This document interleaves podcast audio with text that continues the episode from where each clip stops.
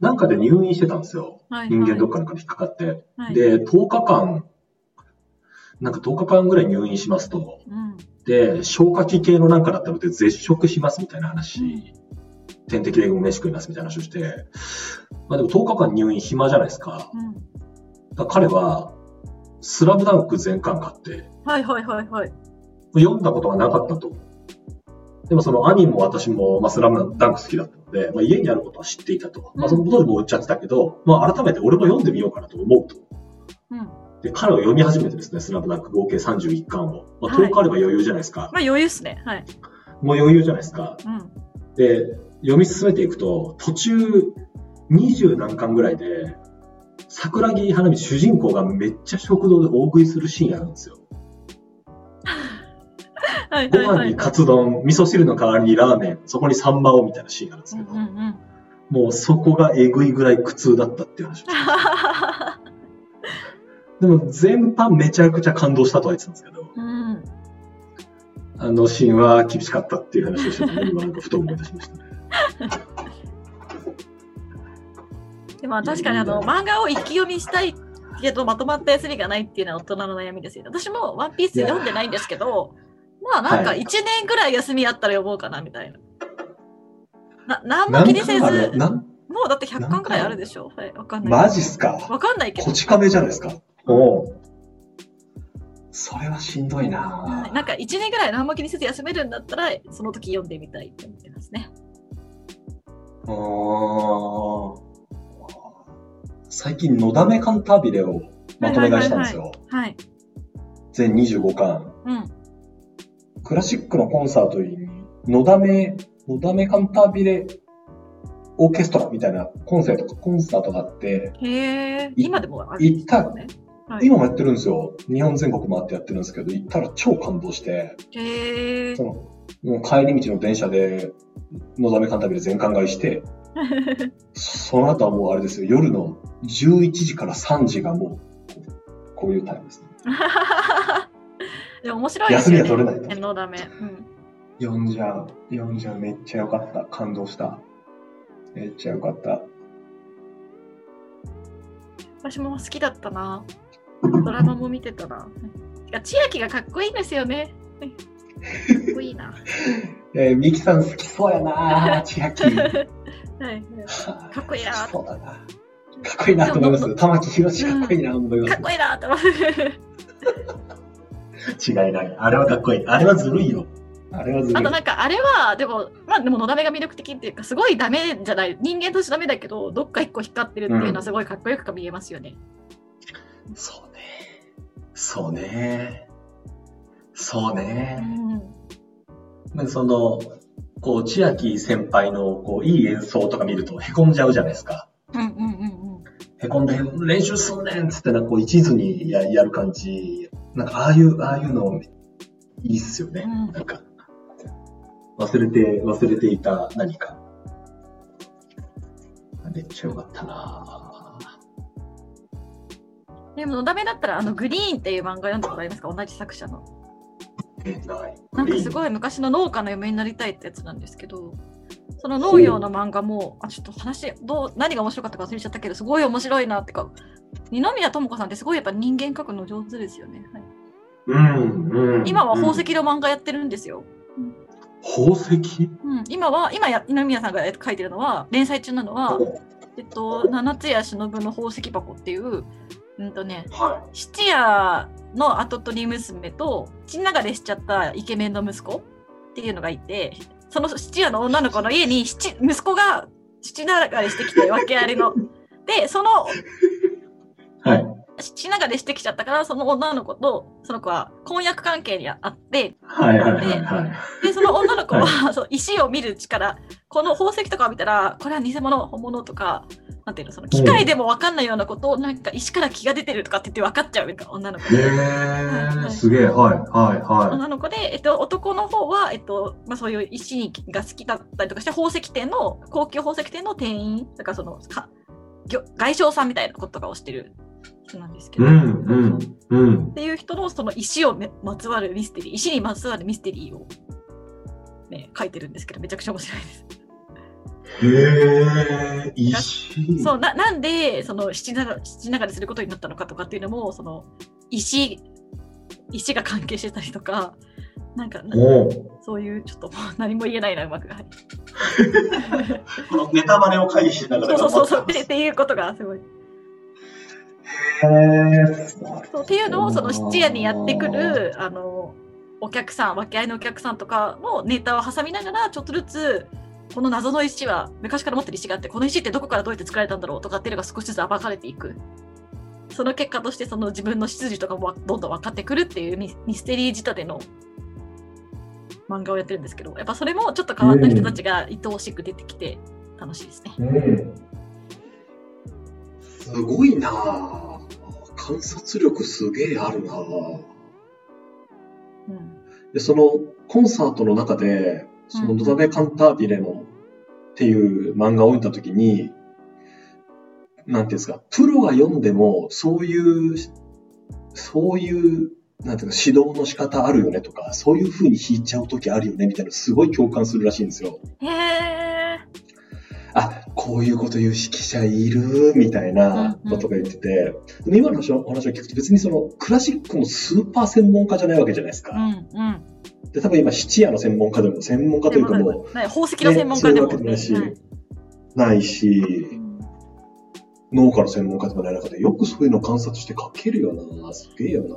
でもなんか漫画家ってみんな観察力著しく高いですよ。だって無能の鷹の人もそうだし、あの、はい。なんか安野萌子さんとか東村明子さんとかもめちゃくちゃ観察力高くないですか？ああいうのってどう、どまあどうやって見てるとちょっと言い方あれですけど、下手ななんか、よし、ビジネスやりましょうみたいな人が観察どうこうやると全然流が違うじ全然違いますよねゃないですか。いや、すごいよなそう、その目線を漫画にしてくれてるわけだから、まあありがたく読むんですけど、はい。ミキさんの観察力びっくり漫画タイトルナンバーワンは何が来るんですか？いやでも安野萌子ですね、それは。本当に、やっぱり。タイトルで言うと？あ、美化超新四録っていう、おう花、花下長新四録っていう。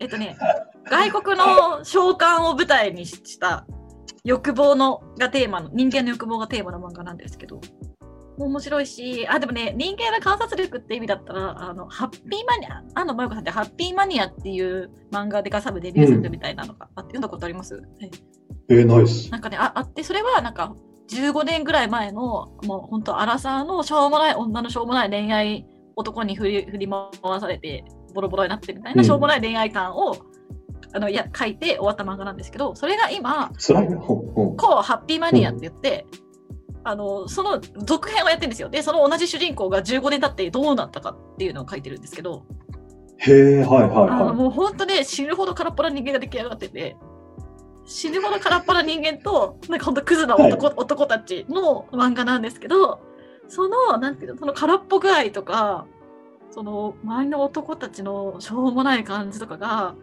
すごい、うんなんかな、なんでこんなことわかるのみたいな。なんか、なんでこん本当に、本人自体はすごいいろんな経験をしてきてるはずなのに、なんでこんな空っぽな人間が描けるんだろうっていうか、なんかね、お恐ろしくなる、本当。私も何もしなかったらこういうふうになっちゃうかもしれないって、こうなんか本当に思わせる力がある漫画で。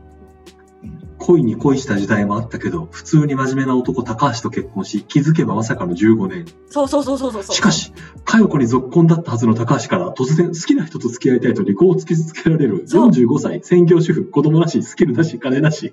し しんどい、しんどい、しんどいぞ。そうそう、やばい、やばいの、やばいの。しかも、それで、でもなんか、その男が、あの、好きな人ができたって言って別れそうな感じもわかるし、そその恋した女の子が、あの、あ好きになっちゃうやつだ、これ、みたいなのもわかるし、なんか周りのクズの子たちも、ああ、こういうクズいるいる、みたいな、なんか、おもろい、なんでわかるの？みたいな感じなんですよ。なんかその、こうハッピーマニアで言ったら、なんかほん、本当になんかめちゃくちゃハッとした子があって、なんかそのほう。よ45歳ぐらいで、なんかまあ20代の時に遊んでたみたいな男とばったり再再会して、で、はいはい。なんか、で、その時はだから、まあでもすごいお互い若かったから、ちょっとちょっかい出されたりとかしてたわけだけど、あそのノリで、あ、なんかごめんね、奥さんとかいるのに、あの、ちょっと二人でいるのとかいたら気まずいよね、みたいないや別に、みたいな。あの、で、で、なんか全然私のことは相手してくんないじゃん、みたいな。言ったら、うーん、まあ、そうだね、時間がもったいないんだよね、って感じで、男が言う言うみたいなシーンがあって、なんて言ったらいいの？このなんこの直球さとそのワードチョイスが、43そこそこ会社でも出世してきてお金持ってる奥さん可愛いけどまあ夫婦仲そんな良くないみたいな人が昔ちょっとだけいいギリギリいいなと思ってた女の子に言うセリフとしてなんかベストすぎません？時間がもったいないんだよね。うん。隣見た？見た？みたいななんかわかります？すごいリアリティがあってめちゃくちゃ面白かったですよ。え？私のこと見てた？みたいなやつ。でそうあるね。あるね。人間というのはパターンを描くんだろうね。そういうのね。っていうなんかそういうなんかハッとするココマがあのかんまあ安野さんに関わらず二宮さんの漫画とかもですけど散りばめられてますよハッとする確かに今の時間もったいなないんだよねは言ったこともないし、言ってるとこを見たこともないけど、言ってるシーンがあるだろうなということは想像がつ想像できるじゃないですかそうそうそうゾクッとしたそういうものを、そういうものを具現化していくパパワーよ。うんすげえなぁ。へえ。私好きな漫画とかもうちょっとバカっぽい、なんですか。バカっぽいやつの方が好うんきなので、なんか、ミキさん頑張って漫画読んでんだなと思って。えそうが頑張って読んでないですけど ただただ自然とそうなっちゃう前もちょっと話しましたけど漫画ってそのさ巻で読み直す部分で読み直すみたいなことめっちゃしちゃうからうなんん。か本当不思議ですよね。あの、すごい漫画読んじゃってる気がします。え、なんか、のぞみさん何が好きだったんでしたっけ？えー、何が好き？でも典型的なジャンプリーダーだと思いますよ。もともと読んでたのは、ルローニケンシンと、はいはいはい、はい。スラムダンクと、でも一番笑ったのは緑の巻き場かな。あ、なんかあったなえ、ギャグ漫画ですよね、なんか。いや、ギャグ漫画なんですよ。1巻、2巻ギャグ漫画なんですけど、うん。1巻、2巻、3巻ぐらいまでギャグ漫画なんですけど、途中号泣しましたもんね。あ、え、そういう感じなんだ。ずーっと。途端に、はい最後の最後めっちゃシリアスになるんですよ。へえ。号泣しましたね。へえ緑の巻。き場を。いや、一昨日ぐらいもまた、なんていうんですか、YouTube とかに上がってるスラムダンクの一番最後の試合を描いたやつとか見ちゃいます。見ちゃいますもんね。なんかその、いろんな、見見るたびに、あ、そういうことなんだ、みたいな、うんうんうん。こう、本と同じように気づきがなんかやっぱあり、うん最初のスラムダンクとかってもうなんかワクワク感、なんか三井かっこいいみたいなやつなんですけど、はいはいはい。なんか一昨日見て、あ、こうだな、みたいな思ってたのは、その、主人公の桜木くんがいる湘北高校っていう高校の、はいまあ、コア、コアメンバーみたいなのがいるんですけど、はいコアメンバーって全然違うモチベーションでバスケットボールをやってるし、その試合頑張ってるんですよ。うん知っているように見見えると、今見ると。うんうんうんただなんか、チームとして勝たせたいみたいな子もいれば、そのなんかモチベーションの源泉みたいなことかな。なんかチームとしてなんとかしたいみたいなこと言ってるキャプテンのこの赤木くんとか、あるいはなんか自分は出れてないんだけどベンチからみんな頑張れって思ってる小暮くんっていう副キャプテン。ああ、いたな。はいはいはい。だからなんか最後の最後の最最終巻に出てくるみんなのこの特徴的な言葉ってすごいそれをなんか、すごい表現をしてるんですよ。うーん。なんか、小暮くんだったら、なんか、みんなに頑張れって言うと最後終わるんですよね。なんか、三井頑張れ、赤木頑張れ、み宮城頑張れって言いながら、その最後の試合そうなるし、うんその身長のちっちゃい宮城くんっていう男の子うん。いたいた。うんうんは、いるじゃないですか、足の速い、めちゃめちゃ速い子。その子は多分ある種のコンプレックスなんですよね。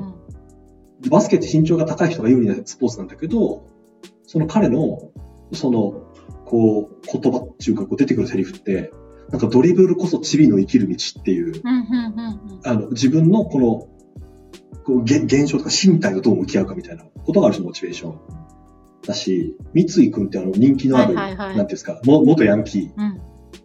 ーは、なんか言ったらか過去をどう乗り越えるかみたいなのがテーマなわけですよ。え、なんか一人一人物語あるんだ。そっかそっか。そう、めちゃめちゃ、一人一人、最後めっちゃ頑張って試合をしてるんですけど、そのモチベーションの源泉も全然違うし、うんだルカワ君っていう子はもう言ったら日本一のプレイヤーになる、世界一のプレイヤーになるって目指してやってる、もう愚道者みたいな子なわけですよ。はい。だなんか、そういう視点ではもう当時見れないわけですね、小学校ぐらいの時は。なんかみみんなかっこいいな、バスケ頑張ってんな、なんですけど、今見ると、あ、なんか戦ってるものがあるんだな、みたいな。なんていうんですかうんあの、言ったら桜木くんって最初はすっごいこう、いゆるい、あ、春子さん可愛いみたいな。この人がやれって言ってるからバスケ頑張るみたいな。うん。そういう浅いモチベーションかうんら、最後の最後は、もう選手生命が失われてでも出るっていうことが最後こう、なんていうんですか、なんでバスケをやるのかが、なんか強い、すごく硬い理由がバンとできて、最後の試合に勝つっていう話なんですけど、なんかその、頑張る源泉をどこに見るかみたいなのって、なんかそういう視点で見ると、なんかすごいよくできてるな、スラムダンクっていうのを改めて思ったのが一昨日でしたね。いいお話でした。